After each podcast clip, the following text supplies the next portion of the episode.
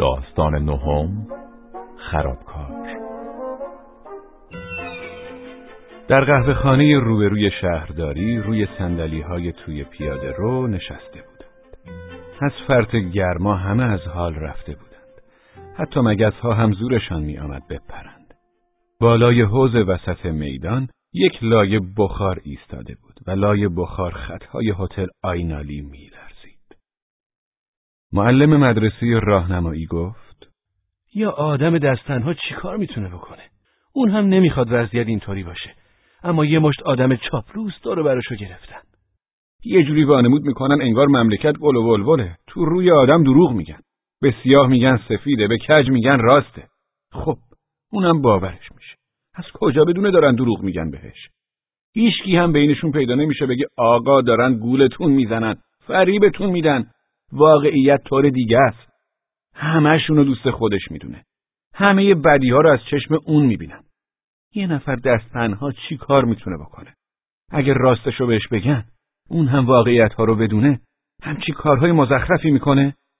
یوسف دلال شهرداری گفت: درسته. اینها که میگی درسته، اما یعنی قد ما هم عقل نداره؟ مصطفی سلمانی گفت: حرفای معلم درسته، اطرافیانش گولش میزنن. خب اگه راستشو بهش نگن، از کجا بدونه چه دوز و کلک‌هایی دارن سوار میکنن؟ آدم باید خلوچل باشه تا دونسته و فهمیده همچین کارهای بیخودی بکنه. کارمند بازنشسته ثبت احوال که داشت دم کرده آرد نخودچی را جای قهوه میخورد گفت: همینطوره که میگی، ما همه گناه‌ها رو گردن اون میندازیم. اون آدم اصلاً تقصیر نداره. گناه اصلی گردن چاپلوسا و کاسلیساست. دور برشو گرفتن، نمیذارن ببینه اطرافش چی میگذره. اگه ببینه، اگه متوجه بشه اجازه نمیده. خودش آدم بدی نیست. عارف آقا که داشت تسبیح دانه درشتش را میگرداند گفت: ول کنین این حرفا رو. آدم گنده که تا اونجاها بالا رفته، مگه دختر 14 ساله است که گول حرفای اینو اونو بخوره؟ اینا رو باش تو رو خدا. موی سرتون سفید شده، هنوز عقل نیومده توی اون کلتون. شما مگه نشنیدین چرا بهم میگن خرابکار؟ 12-13 سال پیش بود. یادتونه یه شهردار داشتیم بهش میگفتن دکتر مظفر؟ یوسف دلال گفت: آها یادم افتاد، مظفر زاغولو میگه. الان تو استانبول تاجر بزرگی شده. آره همونه. ولم نمیکرد، مدام میگفت حتما باید بیای عضو حزب ما بشی. بهش میگفتم پسرم، ما و شما نداریم که، هممون مگه عضو یه حزب نیستیم؟ میگفت اون مسئلهش فرق میکنه، تو بیا حزب و عضو بشو. نگو هدف دیگه ای داشته، دوستاش چشم دیدنشو نداشتن. اونم واسه این که جاپای خودشو محکم کنه قوم و خیشاشو دور خودش جمع میکرد. دختر کوچیکه منم عروس خونواده زاغولا بود و یه جورهایی با هم فامیل بودیم. خلاصه این مظفر زاغول از بس اصرار کرد، رفتم عضو حزب شدم. بعدش هم پاشو کرد توی کفش که باید برای انجمن شهر هم نامزد بشی. آدم از اول نباید خودشو درگیر کنه، وگرنه آب که از سر گذشت، چه یک زر چه 100 زر. خلاصه تو انتخابات انجمن هم شرکت کردم. خدا رحمت کنه رشید افندی، پیش نماز مسجد جامع، اون خدا بیامرز بهم گفت: عارف آقا، با این ریش سفیدت خودتو مضحکه آموخاست نکن. نمیتونی جلو زبونتو بگیری، حرفای قراقاتی میزنی، اون وقت بچه‌ها مسخرت میکنن. اما من دیگه آلوده این کار شده بودم و بایست تا آخرش میرفتم. حزب و حزبازی مثل قماره، اگه بهش عادت کنی ترک کردنش خیلی سخت. خلاصه ما درگیر این کارها بودیم که یه روز خبر آوردن یکی از کله گنده ها از آنکارا قراره بیاد. مصطفی سلمانی پرسید: کدوم یکیشون عارف آقا؟ عارف آقا گفت: چه میدونم مصطفی، گفتن به امور کشاورزی رسیدگی میکنه. نمیدونی توی انجمن شهر چه قوقایی شده بود، همه دستپاچه بودن. دکتر مظفر هم توی قصبه مثل فرفره همه جا میگشت. بهش گفتم: هی مظفر، چته مثل سگ پاسوخته این ور اونور میدایی؟ خب بذار بیاد. قدمش رو چشم. گفت: وای عمو این چه حرفیه، آدم خیلی خشنیه، رسمونو میکشه. توی بقالی ها برنج نیست، صابون نیست، قند و شکر نیست. اگه بشنوه پدرمونو در میاره. اگه بگه کجاست مدرسه راهنماییتون، کجاست راهتون، کجاست آب لوله کشیتون، نمیدونی عمو بیچاره‌مون میکنه. گفتم پسر آقا مظفر، مثل این که عقل تو از دست دادی؟ اگه تو بقالی برنج نیست مگه برنج ها رو جمع کردیم و پلو پختیم و خوردیم؟ اگه صابون نیست مگه با صابون ها کف درست کردیم و حباب بازی کردیم؟ مگه دیدیم قند و شکر زیاده به گیسامون مالیدیم؟ اگه نیست خب نیست، مگه ما تمومش کردیم؟ میدادن تا باشه. اگه مدرسه راهنمایی نداریم مگه اونا ساختن و ما خراب کردیم؟ راهها رو مگه ما از بین بردیم؟ هی مظفر، اگه ساخته بودن الان هم بود، تو چرا خجالت میکشی پسر؟ بذار بیاد با چشم خودش ببینه. هرچی گفتم به گوش کسی نرفت. اعضای انجمن شهر چرتشون پاره شده بود. عین چی کار میکردن؟ توی 2 روز بقالی‌ها پر شد از برنج و صابون و قند و شکر. به همه طرف خبر فرستاده بودن. پخش شده بودن این طرف و اون طرف. بعد بارون برنج و شکر بود که روی قصبه میبارید. توی بازار از شیر مرغ تا جون آدمیزاد هر کی بخوای بود. میگفتن عالی جناب هر جا که میره کیسه های برنج و جعبه های قند و شکر قبل از خودش به اونجا میرسن. راه ایستگاه تا قصبه رو با نمد و گلیم فرش کردن. گفتم این دیگه چه کاریه؟ گفتن اینجوری دیگه نمیتونه خرابی راهو ببینه. گفتم این همه گلیم و نمد از کجا آوردین؟ گفتن همه قصبه ها کمک میکنن و گلیم و نمد میفرستن. خب اگه عالی جناب توی قصبه بگرد و راههای دیگر رو ببینه اون وقت چی؟ گفتن چند نفر رو استخدام کردن، عالی جناب از هر راهی که میگذره و رد میشه پشت سرش میان نمد و گلیما رو جمع میکنن، از یه راه دیگه دور میزنن و اون جاهایی رو که قرار بیاد ازش بگذره فرش میکنن. اینطوری راههای قصبه مثل کف اداره‌های رسمی فرش پوش میشه. عالی جناب اومد. توی ایستگاه ازش استقبال کردیم. گروه موزیک شروع کرد به ساز زدن. جلوی گروه موزیک یه پارچه آویزون کرده بودن، روش نوشته بود گروه موزیک شهرداری. عجبا، این شهرداری ما از کی تا حالا صاحب گروه موزیک شده؟ تا اونجا که ما میدونیم تو این قصبه یه یاشار کلیو داریم که سرنا میزنه، 2 تا هم دهل زن. واسه جشن و عروسی اینا رو دعوت میکنن. گفتم مظفر بیگ، این گروه سازنده رو از کجا آوردین؟ گفت فعلا هیچی نگو عمو، کرایه کردیم. گروه موسیقی استان آورده بودن. بچه‌ها به صف شده بودن و فریاد می‌زدن زنده باد. دست ردیف جلویی پارچه نوشته بود که 2 طرفش چوب زده بودن و روش نوشته بود مدرسه راهنمایی. کورشی انشالله مظفر بیگ، دبستان و تازه سال پیش ساختیم. پسر جایی که دبستان نداره چطور میتونه راهنمایی داشته باشه؟ چیزی نگو عمو، از استاندار خواهش کردیم مدرسه راهنمایی مرکز استان رو واسه 2 روز آوردیم. دبیرستانو هم میخواستیم بیاریم اما وقت نشد. توف به روتون، اگه وقت داشتن لابد توی قصبه یه دانشگاه هم راه مینداختن. دخترها به صف شده بودن. یکی از دخترها جلو اومد و دستگلی به عالی جناب داد. دکتر مظفر گفت اینها دانشجوهای مدرسه عادی دختران هستند که توی قصبمون باز شده. داشتم دیوونه میشدم. جایی پشت و پسله ها قایم شدم و شروع کردم به کندن موهایم. ای بی شرم، خجالت نمی کشین عالی جنابی به این بزرگی و گول میزنین؟ طاقتم تاق شده بود، دیگه نتونستم اونجا بمونم.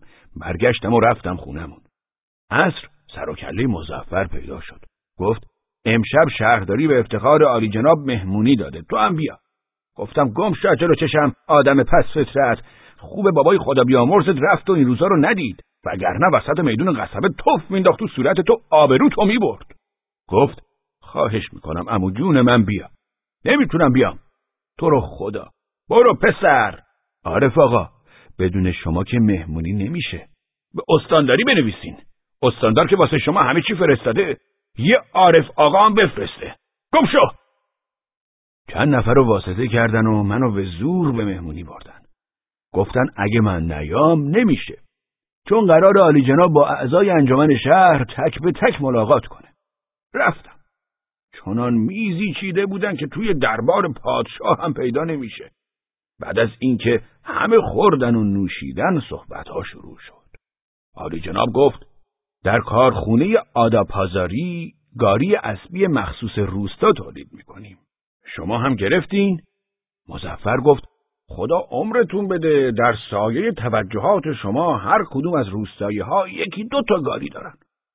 با خودم گفتم این عالی جناب دیگه خیلی هم خنگ نیست. لابد میدونه یه دهاتی دوتا گاری نداره، یعنی لازم نداره. الان توف میندازه تو صورت این آدمای کاسلیس.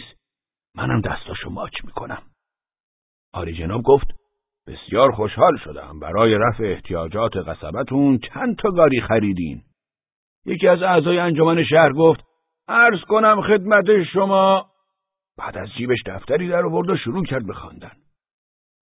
در ماه مارس 6,000 دستگاه، در ماه آوریل 9,000 دستگاه، در ماه مه 11,000 دستگاه، در ماه ژوئن 16,000 دستگاه گاری خریدیم. چون نیازهامون برطرف نشده 30,000 دستگاه دیگه هم به کارخونه سفارش دادیم. خب الان که پدر تو در بیاره، بذار آنی جناب تو صورت توف کنه، اون وقت میفهمی یه من ماس چقدر کره میده. مرتی که مگه اینجوری هم میشه چاخان کرد؟ تعداد گاری ها از جمعیت قصبه هم بیشتر شد. اگه همه کارخونه های مملکت هم بشن کارخونه گاری سازی، باز هم نمیتونن این همه تولید بکنن. آلی جناب گفت بسیار خوشحال شدم، کندوهای مدرن تولید میکنیم، شما هم خریدین؟ یکی از اعضا گفت زیر سایه شما خریدیم. الان در روستاهای ما خونه‌ای نیست که 15 تا کندو نداشته باشه. عجب پس فطرتی این یکی، تو اصلا خجالت حالیت نیست؟ شما بگین آقایون، شما که اینجا به دنیا اومدین و بزرگ شدین، تا حالا یه نفرم دیدین که زنبور نگر داره؟ از پدرانتون همچی چیزی شنیدین؟ منطقه ما کوهستانیه و چون بادهای شدید میاد اینجاها زنبور پیدا نمیشه. مگه ممکنه آلی جناب اینو ندونه؟ الان از اینجا بیرونت میکنه تا حال جا بیاد. آلی جناب گفت حالا سود هم داره این کار؟ البته که داره، چون همه عسل به دست اومده رو نمیتونیم مصرف بکنیم، برای فروش با قطار به استانبول و آنکارا میفرستیم، اما باز هم تمومی نداره. در گوش مظفر گفتم الان اگه عسل بخواد چه غلطی میکنین، یه قطره عسل هم نمیتونین پیدا کنین. ساکت باش عمو، جعبه جعبه عسل خریدیم. چون آلی جناب به زنبورداری علاقه داره، هر جا که میره درباره کندوها میپرسه. ما هم چون اینو شنیده بودیم از قبل خودمون رو آماده کردیم. آلی جناب گفت روزنامه ها نوشتن برنج کمیاب شده. شما هم اینجا کمبود برنج دارین؟ اختیار دارین، چه فرمایشیه. منطقه ما زیر سایه شما همه جا شالیزاره. تو روز روشن داره سر به سر مرد گنده میذاره. آخه این قصبه از روز ازل مگه شالیزار داشته؟ توی بیابون خدا مگه برنج در میاد؟ حالا شما وایستین ببینین. حالی جناب مدام ازتون سوال میکنه، میخواد بدونه این بی‌آبرویی و تا کجا میخواین ادامه بدین. آخر سر که این شیشه نوشابه رو برداشت و افتاد به جونتون، اون وقت حالیتون میشه که هر چیزی حدی داره. حالی جناب گفت برای محصولات کشاورزی سم خریدین؟ محصول و سمپاشی کردین؟ البته زیر سایه شما همه محصولات سمپاشی شده. اول 200 تن سم گرفتیم، دیدیم کافی نیست، 300 تن دیگه سفارش دادیم.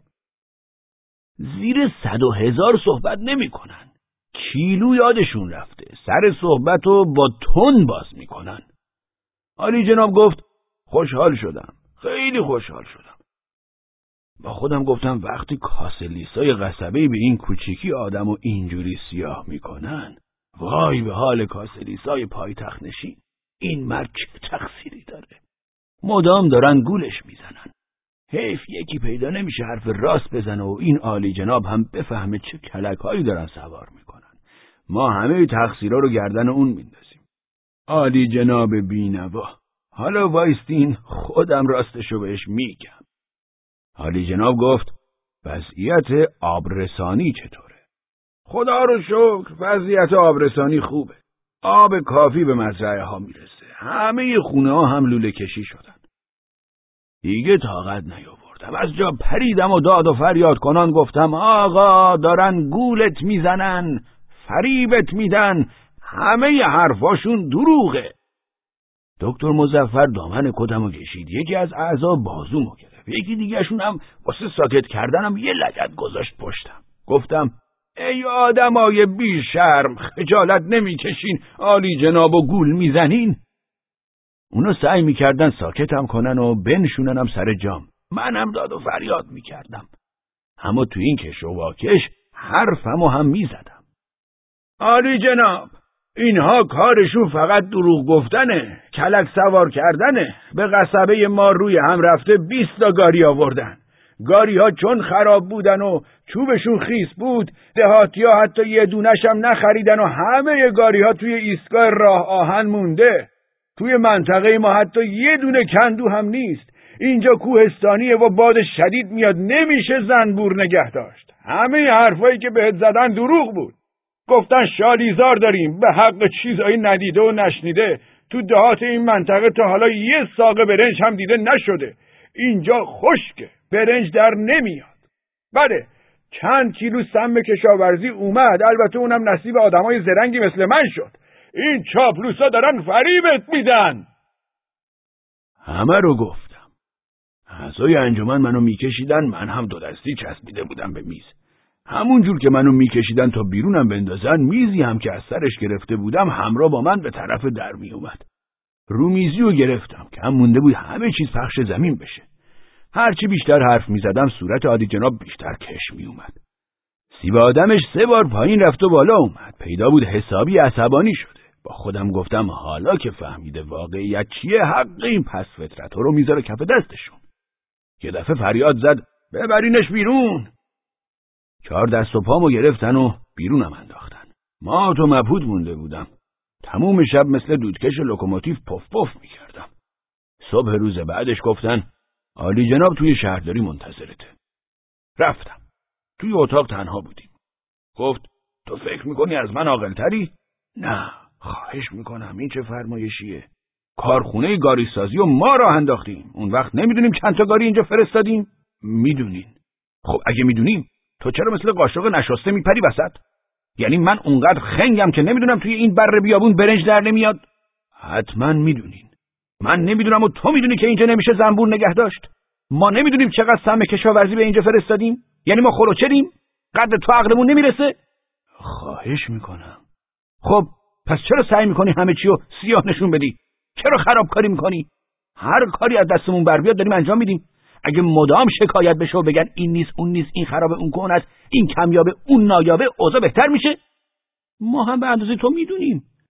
گفتم ببخشید نفهمیده بودم. حالی جناب خوشحال و سرحال از قصبه رفت. منو هم با این عنوان که خرابکارم از حزب اخراج کردن. از عضویت انجمن شهر هم استعفا کردم. کارمند بازنشسته ثبت احوال گفت یعنی منظورت چیه؟ میبینی که باز هم تقصیر چاپلوساست. کسی نیست حرف راست رو به اون مرد بیچاره بزنه. عارف آقا عصبانی شد. از جا پرید. بابا جون، خب بفهم دیگه. اونها آدمای راستگو رو دور بر خودشون راه نمیدن. یعنی توی مملکت آدم راستگو نمونده؟ کی گفته آدمای چاپلوسا دور خودشون جمع کنن؟ میگه تقصیر چاپلوساست. آخه بابا جون، اگه چاپلوسا نباشن اونها دووم میارن. اگه مرداب نباشه پسر، نیلوفر در میاد. تقصیر و گردن چاپلوسا میندازن تا منو تو رو گول بزنن و خودشون رو بیگناه نشون بدن. راه افتاد و رفت. یوسف دلال گفت همش تقصیر چاپلوساست. راستشو به مرد بیچاره نمیگن که.